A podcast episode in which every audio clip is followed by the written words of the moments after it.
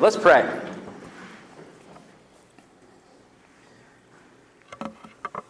Father, we ask that you would be with us today as we look at the practice of worship. Lord, would you guide our hearts and our minds uh, to better understand ourselves as we focus on understanding you. Lord, would you draw us into your presence? May this, in fact, be an opportunity for us to encounter you, to worship you, to fall to our knees in response of your goodness and of your glory, Lord, that as Drew preached this morning, Lord, that even if that's a, a reaction that comes from fear of being close to you and what that might mean for us, Lord, that you might tap us on the shoulder and say, get up and have no fear. Lord, we ask this in Jesus' name. Amen. Amen. All right, it looks like we've gathered into, into groups, so that's good. Um, we're learning, that's fantastic. Um, so the opening question today, what I'd like for you to talk about around the table, um, I'm going to try, I don't know if I can phrase it as a question off the top of my head, but the conversation starter for today is this. Think back to a, a moment of incredible worship that you've had, uh, whatever, wherever, whatever the circumstances were. Um, think back to, to, to that moment that you've had where you just, your heart was just singing. I mean, you just, something was happening. Maybe for me, I'll, I'll just share a story to give you, prime the pump, if you will. Uh, for me, uh, being a Charleston guy, I love being on the water. And I remember there's this one particularly vivid uh, memory I have. We were sailing uh, in the Charleston Harbor, and I was surrounded by uh, close friends and family, and it was just one of those perfect days. Do you know what I mean? Like, the weather was just absolutely perfect. The wind was just at the right angle, and the sun was beating down, and I just remember thinking, like, this, this is heavenly, this moment that I'm in right now. So uh, for me, I... Funny, the priest, right? I'm not talking about actual church worship, but it was a moment of true worship for me, was actually being out there in the midst of the Lord's creation and, and just being overwhelmed by his splendor and his beauty and his, his goodness. Maybe you have a story like that. Maybe it, it comes from a, a church camp or something like that, or maybe it comes from being in worship uh, in a place like this, like Saint John's. But just think back to a moment of worship and, and share that around the table. I would also encourage you, if you could, just lead with your name. Don't, don't assume that everybody knows everybody else around the table. So it's a good way to get to know each other as well. All right, there you go. There's your prompt. If I could gather everybody's attention back up to the front, and if you didn't get a chance to go, you are first on the list to go here towards the end uh, as we conclude with our last question here at the end. But um, sometimes we can think of the spiritual disciplines, and I would say worship in particular. Sometimes we we have this idea. Um, have you ever heard of the idea of something that is it's a, a solution in search of a problem? Right, so so it's it's a solution to something, but you, we don't know what the what, what the problem is that it is solving, and, and so it kind of doesn't it, it loses its purpose. It, it doesn't find its place. Sometimes the way that we approach worship is kind of like that.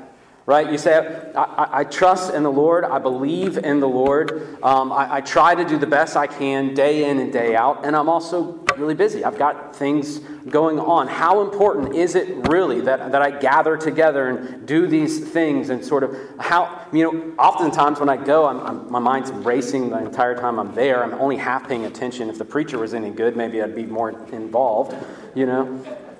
Our minds just go to these different places, and, and sometimes we, we, we worship is, is a solution to a problem that we don't recognize that we have, and so it becomes a lower priority for us. It doesn't become something that we make a habit, um, no matter what, that we turn into that type of discipline that we're talking about. So for us to understand what worship is, the first thing that I would like for us to do is to understand how it is the solution to a real problem that we have. Right? To understand why it is good for us and why it is necessary for our spiritual well-being as much well-being as much as breathing is to our physical well-being.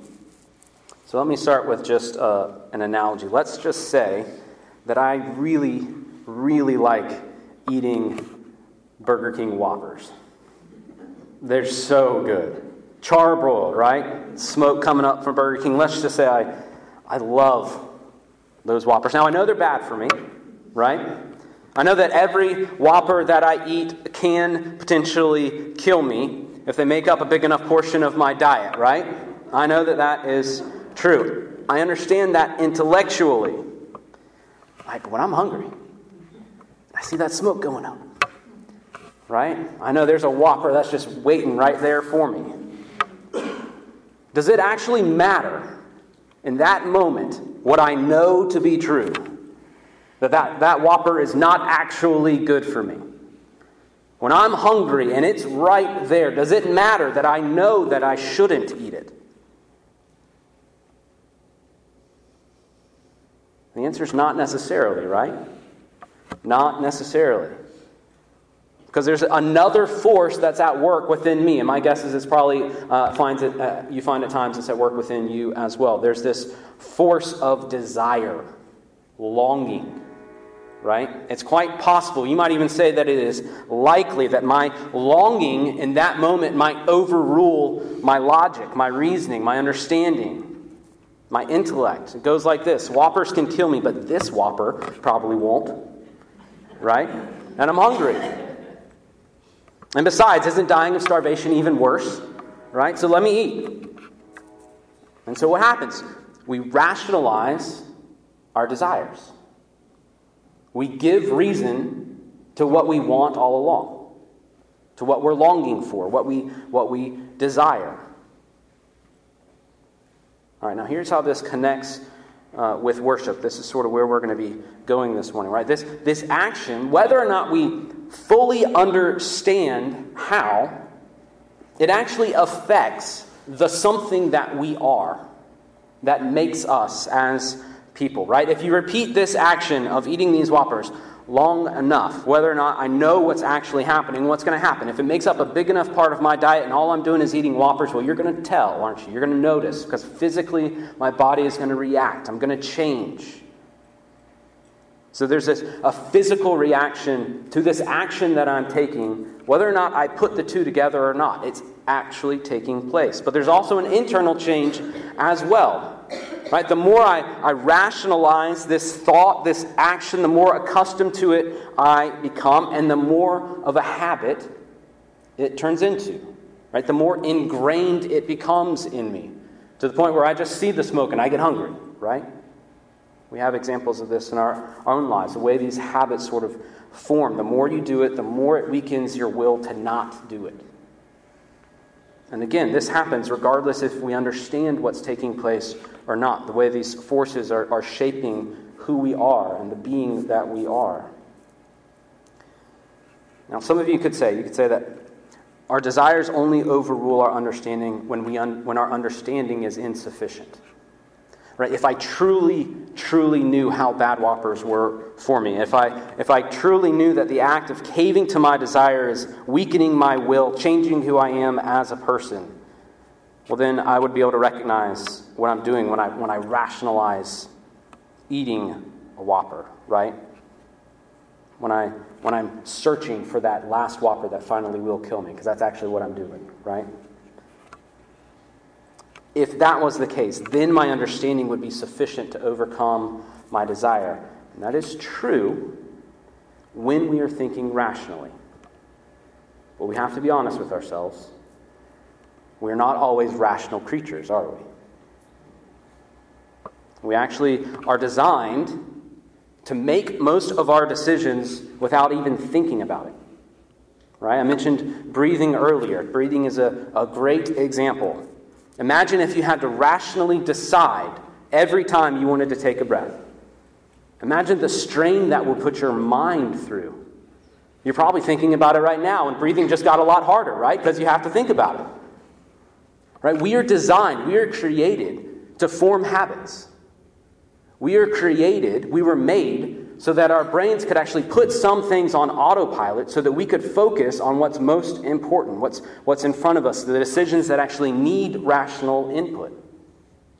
But the problem is, and this is where we're getting to with worship, the problem is that if we were to take an honest look at ourselves, some of the things that get put on that habitual autopilot are not always good for us. And they're not always as good for us as breathing.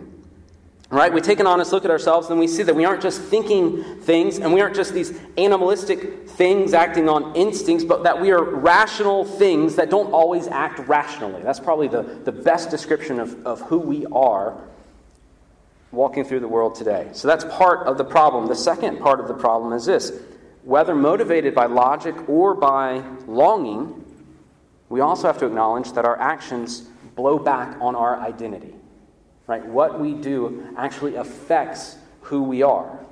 Our being is not static. Right? Our identity is constantly changing, and the decisions that we make affect our identity and affect that change. It's constantly being shaped by the, the actions that result from our logic or from our longings. Uh, James K. Smith, he wrote a wonderful book called You Are What You Love. I highly recommend it. I left it in my office, but imagine it's right here and I'm showing it to you. You Are What You Love. It's a great book. And, and, and the premise of the book is this. You are what you love, but you might not love what you think. And he talks about this idea of, of our habits and how our habits show us our heart's desire, what we truly long for.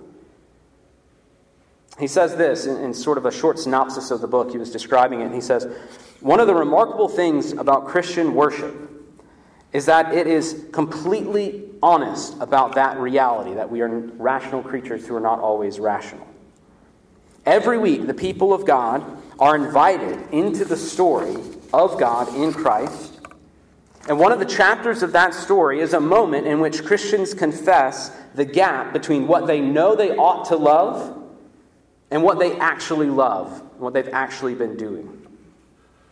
Worship, then, he says, is the gift that the Holy Spirit gives us as a way to retrain our loves and our longings.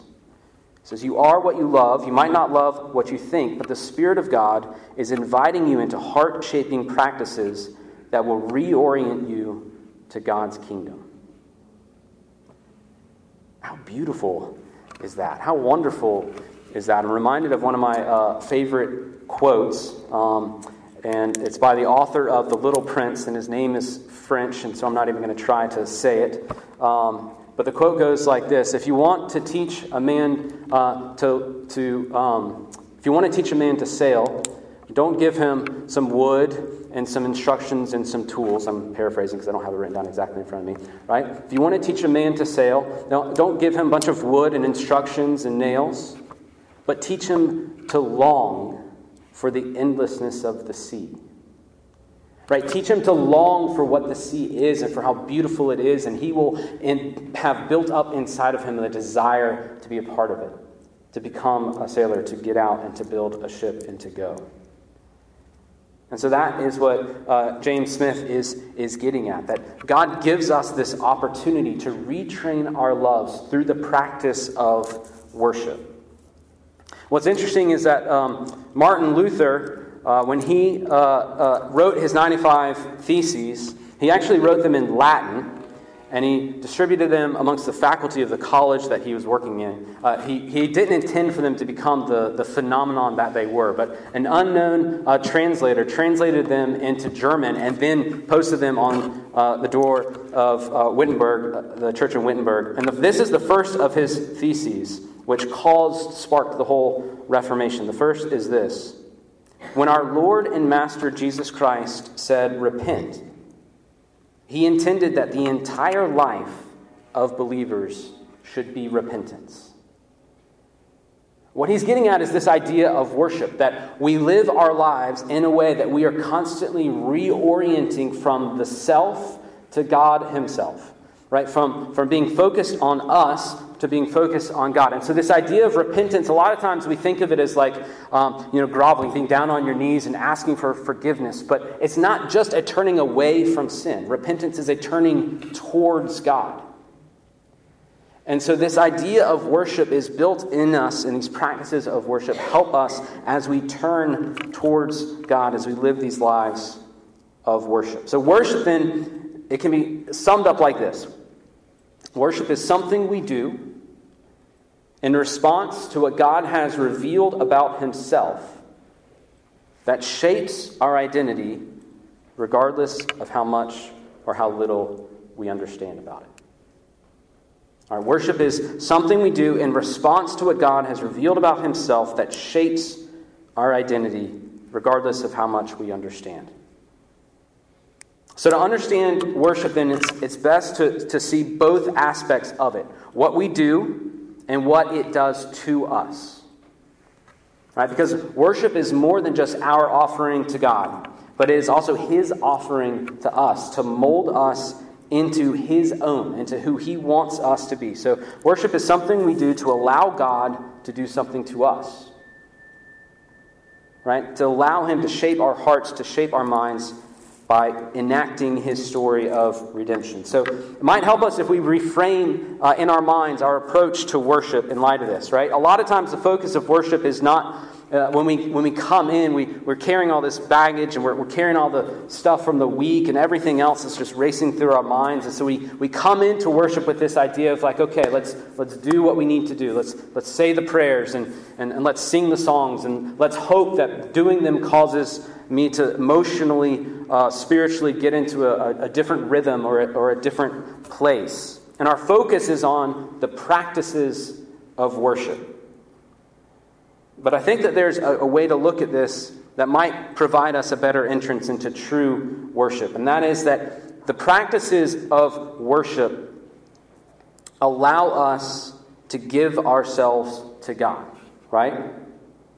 So the focus of our worship is not on the practices of worship, singing, reading, praying, listening, eating, drinking. It's on the giving of self to God through these practices. Not on partaking in certain things to try to achieve a certain result. The focus of worship is on the giving of self through these things. What we're doing is we're saying, Lord, here I am. Have your way. I am yours. I'm here to worship you. I'm here to meet you, and you promised that you would meet us in these ways, and so I trust that you will. Let me give another example that doesn't involve whoppers, uh, maybe of a, of a positive way that this that this happens.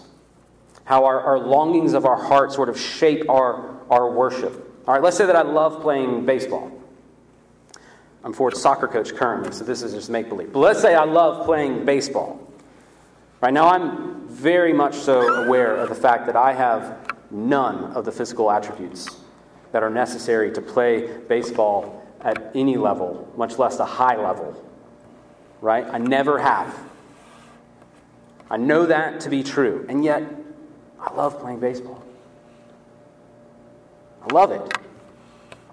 I love it, and I try to play whenever I can. So how does that action shape my identity? How does it shape who I am? Well, I become a better baseball player, right?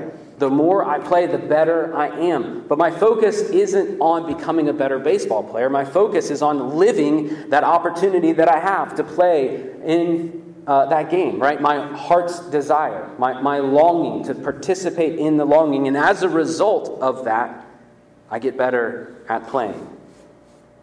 I'm no longer the, the guy who gets picked last in the local baseball league. I might be the guy who gets picked next to last, but I'm not the guy who gets picked last, right? My identity has changed. I'm someone else.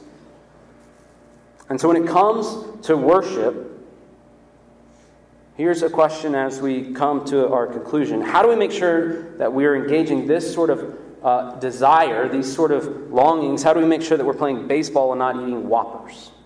How do we know that we are engaging right understanding or right desires in our acts of worship? Well, I want to give you two sort of litmus tests, if you will. Uh, just some practical things that you can keep in mind uh, as you go about your days and as you make your, your choices and your decisions and different things. Because there are two things that will help us shape worship of a Christian God specifically and uniquely. Uh, so worship is something we do in response specifically to what God has revealed about Himself. Uh, J I Packer says, the basis of worship is the covenant relationship where God has bound Himself to those whom He has saved and claimed. And so the foundation of our worship is this revelation of who God is, that He loves us enough uh, to make us His own, and that He will do what He can, which is to, to send His Son and, and to die in our stead, so that we could know Him. And so our worship is in response to this revelation of who God is. And so here's the first uh, litmus test for authentic and true worship. Ask yourself this question as you go about your days. Is what I'm doing in response to my understanding or my desire of who God has revealed himself to be. Think about your week and think about the different things that you do. And ask yourself that question.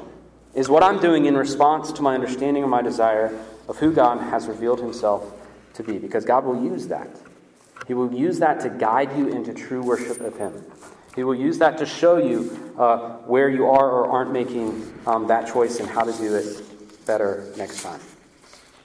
All right, now, the other thing that we have as we wrap up here, the other sort of litmus test we have is throughout Scripture, God gives us a pattern for worship um, that is very helpful for us.